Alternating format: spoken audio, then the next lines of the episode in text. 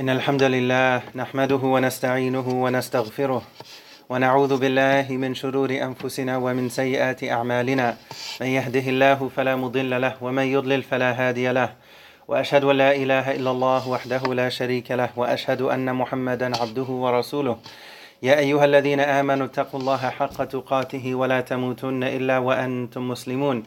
يا أيها الذين آمنوا اتقوا الله وقولوا قولا سديدا يصلح لكم أعمالكم ويغفر لكم ذنوبكم ومن يطع الله ورسوله فقد فاز فوزا عظيما أما بعد When it comes to effort and preparation in this life as it relates to this life we have no hesitation to pour in the time, the money, the effort, the resources, whatever is needed to ensure that we do well in school, to ensure that our kids do well in school, that they can go to good schools and they can have excellent opportunities so they can eventually get good jobs and have amazing careers.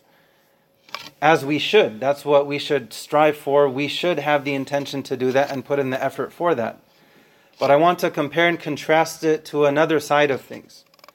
After all, Allah did give us two eyes, and one of the benefits of having two eyes, and we thank Allah for the eyes and the vision that He's given us, is having two eyes gives us depth perception.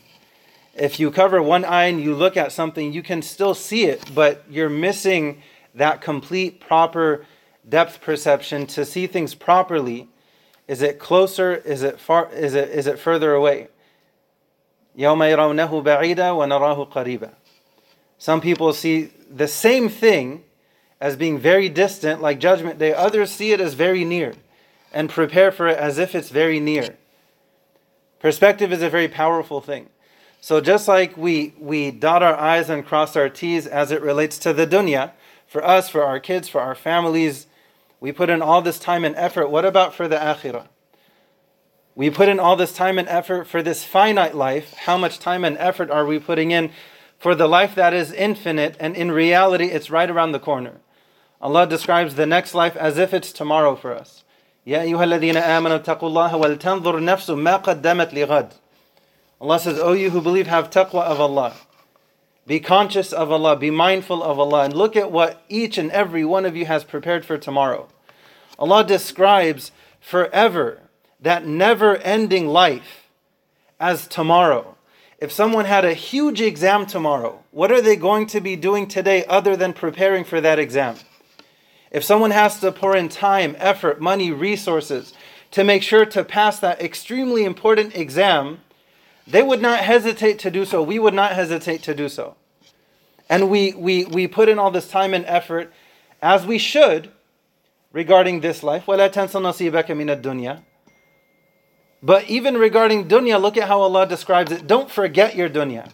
Subhanallah. So even within that, even within that, Allah is teaching us perspective. Ar-Rahman allama al-Quran. Allah is constantly teaching us so many layers of so many different things throughout the Quran. So when Allah says, أَفَرَأَيْتُمُ اللَّاتَ وَالْعُزَّى وَمَنَاةَ الثَّالِثَةَ الْأُخْرَى أَلَكُمُ الذَّكَرُ وَلَهُ الْأُنثَى Some people may read this ayah and think that, oh, Allah is saying this regarding Quraysh, that they preferred sons, male children, for themselves, and then they attributed female children to Allah. أَلَكُمُ الذَّكَرُ وَلَهُ الْأُنثَى This ayah is far deeper than that. Because look at the perspective of the audience. Rule number one for public speaking know your audience. There's a reason why in Surah Ghashiyah, for example, Allah talks about camels. Look at camels and how God has created them. Why did Allah mention camels? Because of the audience at that time specifically. Allah didn't mention elephants. They didn't have elephants in Arabia unless they were brought in. Alam tara kayfa fa'ala rabbuka bi ashabil fil, but they were not, they didn't originally live there. So, so relevant. So when Allah says, Do you prefer male children to yourselves? And then you attribute female children to Allah. Allah wants us here and now to think very deeply about this concept. Because look at the perspective of the audience at that time. How did they, how did they view having male children? That was the best of the best. How did they view having female children? The worst of the worst, unfortunately. وَإِذَا الْمَوْءُودَةُ سُئِلَتْ بِأَيِّ ذَنْبٍ قُتِلَتْ They would even bury their own female children. This was how little regard they had for having daughters. We ask Allah to protect us from such a deep state of ignorance, which we still find in the Muslim community until today, unfortunately. And we dare to call ourselves Muslims from the Ummah of Muhammad sallallahu alaihi wasallam. And we have that same perspective, which Allah very heavily criticizes time and time and time again in the Quran. But we think we're Muslim by name, we're good to go. As if Allah is going to ask us for the birth certificate, what's your name? As opposed to the reality going on inside the heart. They would bury their own daughters, but what else did they do? They said Allah had daughters. Look at the depth behind this. What they saw as valuable sons, they attributed that to themselves. What they saw as, as worthless, they attributed that to Allah. So we need to think very deeply when it comes to, for example, giving charity. Oftentimes we give the worst of the worst. When it's for us, when it's for our kids, we want the best of the best. But when it's for someone else's kids, you know, give the socks with holes in it, give the pants with paint stains, give the shirt with barbecue sauce, give the. Allah is telling us to think very deeply. What do you want for yourselves, and then what do you, what do you want for others? Allah is telling us and teaching us to think very deeply. What are we preparing, not just for this life, because oftentimes that would be the sons, right? Oftentimes in the Muslim community, people want their kids go become doctor, engineer. What if they want to study deen? No, no, no, don't do that. My kid is this, the sons of Quraysh. When it comes to deen, when it comes to scholarship, when it comes to, to, to uh, studying ilm, no, no, no, let, let the dumb kids st- study that. Let, let the kid failing give that to Allah. I want to take the gold for myself, so to speak, and then give the dirt to Allah. And then we walk around thinking that, of course, we're going to Jannah because we're so amazing. Time and time again, Allah humbles us in the Quran, but we have to be open to receiving that humility. Allah wants us to think very deeply, not just about what are we preparing for today. We have to prepare for today. But more importantly, what are we preparing for tomorrow? What are, what are we preparing for the next life. أقول قولي هذا أستغفر الله لي ولكم فاستغفروه إنه هو الغفور الرحيم.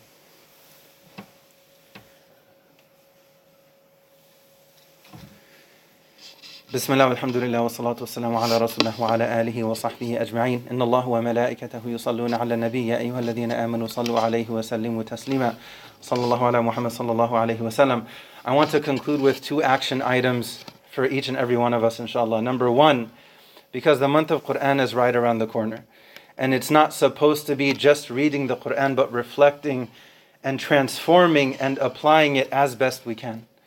So, in light of that, I want to encourage all of us two action items. Number one, for us to spend five minutes today with Quran. Excuse me, if you prefer reading, mashallah tabarakallah. If you prefer listening, mashallah tabarakallah. If you want to read a translation, mashallah tabarakallah. It's all good. But we have to take advantage of that good. We have so many resources through technology, through this means and that means. And we use them for so many things for dunya, alhamdulillah. But what about for akhirah? That same phone can also be used for some Quran. That same device can be used for something to bring us closer to Allah Azza wa Jal. Five minutes of Quran. This is action item number one. Action item number two is for each and every one of us to give some sadaqah today, to give some charity today. People have different means, people have different capacities. But give in accordance with the state of your heart. If a person has a whole lot in the bank and they barely manage to give a tiny amount, that's a reflection of the most important thing about that person. It's not the money, it's the condition of the heart. إِلَّا مَنْ أَتَى اللَّهَ بِقَلْبٍ سَلِيمٍ And someone else, very briefly, I know someone, his father came to this country as an immigrant and he opened a gas station and he refused to sell alcohol. We all know how much money you can make from alcohol, but he didn't do that. He preserved his deen. He had his priorities. He, he, he had certain things that he wanted to emphasize, and that was one of them.